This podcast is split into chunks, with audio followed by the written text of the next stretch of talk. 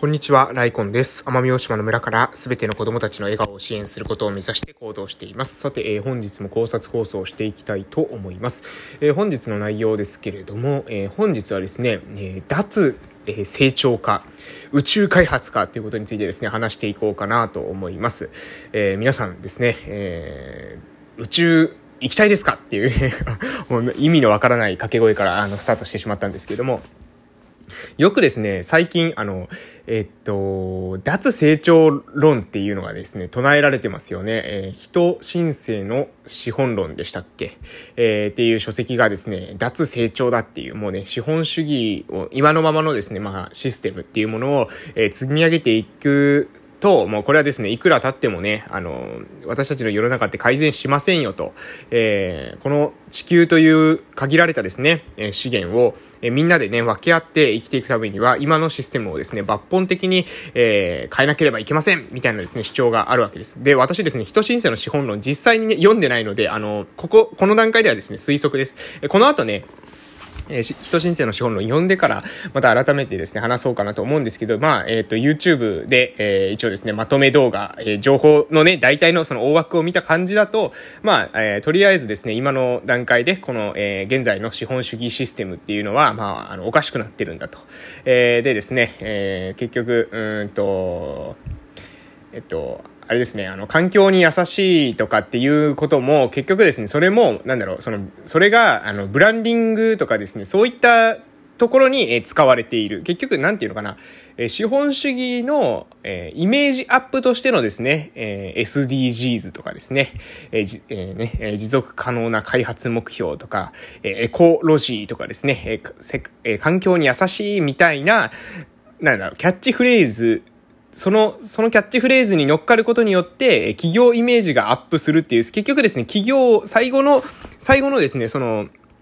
それを何のためにやるのかってなった時に、その地球のためにやるとかですね、えー、周りの本当に、そのなんだろう、周りの人たちの、えー、幸せを増大するためにやるっていうわけではなくて、結果としてですね、その資本主義の中で、えー、企業イメージが良くなるためには、えー、そういった、何ですか、えー、SDGs とか言った方がいいみたいな、えー、持続可能とか言った方がいいみたいな、えー、サステナブルとかですね、えー、エコロジーとかですね、そういった、えー、地球に優しい、地球を救うくみたいなですね、そういったキャッチフレーズを叫んだ方が儲かる。まあ簡単に言ったらですね、資本主義って結局儲かるか儲からないかに終始すると思いますので、そういったシステムなんだと。え要するにその、地球に優しいという、えイメージで、え儲けているんだみたいなことをですね、言ってると思うんですよね。人申請の資本論。まだこれ読んでからちゃんと、え論評しないといけないと思うんですけど、で、えこのですね、人たちは、まあ言うなら、あの、ななので今の、その、まあ何でもかんでもですね、こういう、なんだろうか、あの、売り買いする、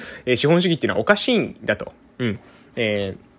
そうではなくてですね、えー、もう、あの、この限りあるですね、地球の自然と、えー、生命に感謝して生きていくためには、まあ、脱成長、えー、あまりですね、この GDP にとらわれてですね、えー、GDP を上げれば上げるだけいいんだ、みたいなですね、世の中ではなくて、えー、そうではなくて、えー、もっとこの社会、世界、が、えー、何ですかね、持続可能な、本当に持続可能であるためには、えー、脱成長、成長をもうやめて、えー、この地球で仲良く暮らしましょうみたいなことがですね、おそらく書かれてあるはずなんですよ。多分、脱成長論はですね。えー、で、で、それとですね、もう一個ですね、えー、これ、うん、拮抗してるというか、その、最近よく聞くようになったのがですね、宇宙開発事業なんですよね。えー、これどういうことかっていうと、まあ、あの、イーロン・マスクのですね、スペース X とかですね、えー、ジェフ・ベゾスですかね、アマゾンのジェフ・ベゾスの、あの、ブルーオリジンとかですね。えー、あとは、えー、っと、あえー、っと、飛行機会社の人もいましたよね。え、リチャード・ブランソンですっけ？えー、もえー、飛行機、えー、飛行機会社の、その、なんですか、えー、っと、リチャード・ブランソンは、え、バージン航空みたいな、なんかありますよね。そういった、え、航空会社の社長も、え、宇宙産業に乗り出してる、え、という話を聞いてますけれども、まあそういったスペース X とかですね、ブルーオリジンとかに、まあその大富豪たちがですね、宇宙事業に参入だっていう風にやってって言ってですね、え宇宙に人類を連れていくってやってるわけですよ。えー、でね、これってですね、実は繋がってると私は思ってて、で、まあ、まあ、繋がってるように見えてる人もいると思いますし、繋がってないように見えてる人もいると思うんですけど、これってね、結局何かっていうと、まあ、このままですね、え、地球はこのままじゃまずいよねっていうところは多分ですね、皆さん、あの、同意いただけると思うんですよね。このままじゃ地球はやばいと。ね、えー、このまま地球やばいっていうことで、じゃあこのまま地球やばいっていう時に、じゃあどういう風な戦略を取るのかっていう時に、えー、このままだと地球はやばいから、えー、何ですか？地球に長く住み続けられるための生活の仕方、あり方を考えましょう派の人たちとですね、えこのままじゃもう地球はやばいから地球以外の星に引っ越しましょう派の人たちがいるなというふうに私には見えるんですね。要するに、うん、あの、あれと一緒ですよね。あの、故郷の考え方と一緒ですよ。まあ、あの、まあ私、鹿児島県の奄美大島のえ某村に生まれて、今ですね、地域おこし協力隊として自分の村にいるわけなんですけれども、この村に生まれてですね、その村に生まれた後に、えー、この村をですね、良くしていくために、えー、村で生活を、えしていくのか、それともですね、えこの村にはもう未来はないっていうふうに思ってですね、他の場所に、え行く、行って、えそこでまた自分のですね、その生き方っていうのを、再発見するのか、みたいな、こういったですね、違いなんじゃないかなと思うんですよね。え日本、日本と外国で考えても一緒だと思います。えー、このままじゃ日本やばいって思ってですね、じゃあ日本を変えようと思うのか、もう日本は変えられないから、え日本ではない、もう別の場所に行こうと。いう風に考えるのか、この多分違いなんですよね。えー、本質的には。本質的にはこういう違いだと思ってて、要するに脱成長論者っていう人たちは、あのー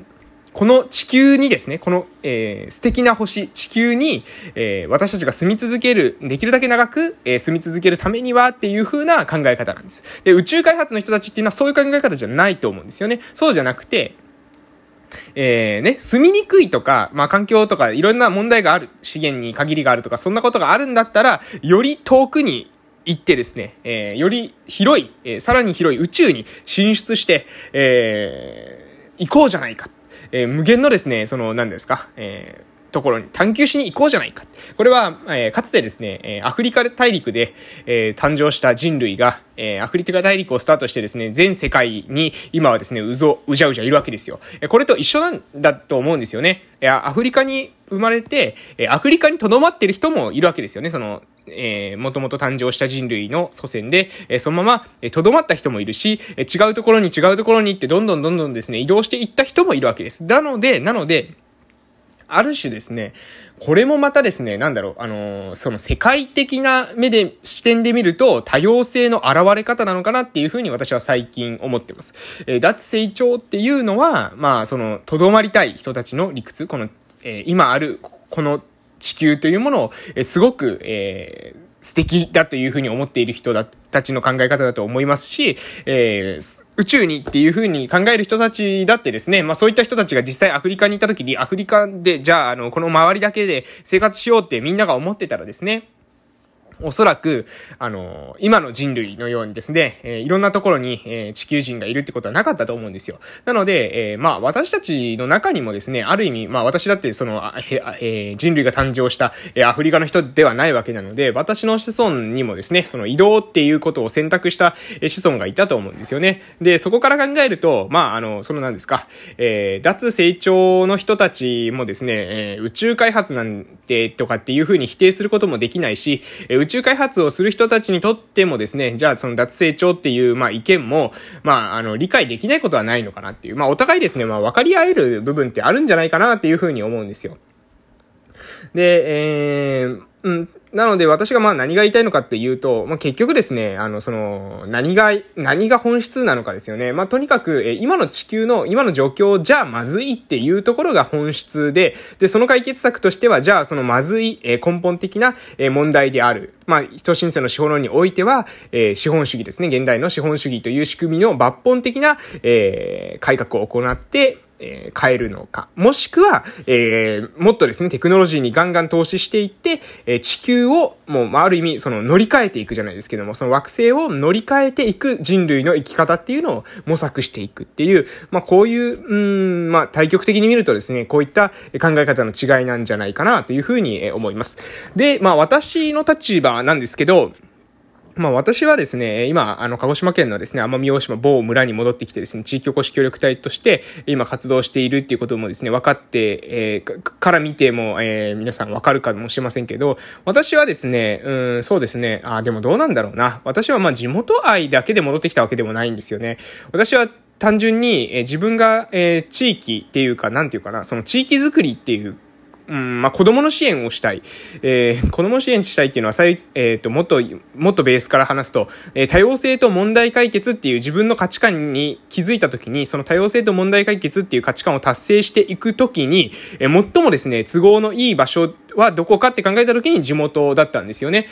多様性と問題解決のその世界っていうのかな、を実現していく時に最初に、えー、スタートする、一番スタートが切りやすいのが、えー、私の、まあ、村。やっぱ地元の方が、えー、あらゆる活動をやりやすいのかなっていうふうに思って、えー、帰ってきたというわけなので、私からしたらですね、まあ、ある意味その、何ですか、まあ、それもまた多様性なのかなと。えー、地球に、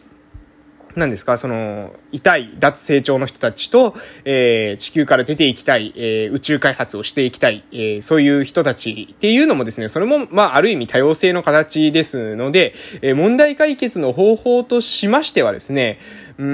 ん、これに関してはですね、これ結構難しいんですけどね、えー、っていうのがなんで難しいのかっていうと、資本主義をやめましょうって言って、その脱成長の人たちを取るとですね、今度は多分宇宙開発できなくなるんですよ。でもじゃあ宇宙開発を応援するってなったら、これはこう宇宙開発を応援してる時点で、あの、ある意味ですね、その脱成長の人たちの意見っていうのは、あの、叶えられないんですよね。これだから非常に難しい構造なんですけど、まあね、もう今の状況が資本主義になっている以上ですね、もう宇宙開発にかけた方が現実的なんじゃないかなっていう気はしてます。っていうのは、あの、私たちのですね、人類もそのアフリカ大陸からもし出なかったらっていうことってね、えー、うん、まあ話してもいいですけど、別に、まあ話したところで出て、出ちゃってるわけですよね、私たち人類は。これと一緒で、うん、やっぱ地球からですね、出ていくっていう時もあるんじゃないかなっていう、まあ想像したらですね、そのアフリカから出ていったのと変わらないんじゃないかなっていうふうに思います。ということで今日はこの辺で終わらせていただきたいと思います。えー、それでは本日も素敵な一日をお過ごしください。またお会いしましょう。失礼しました。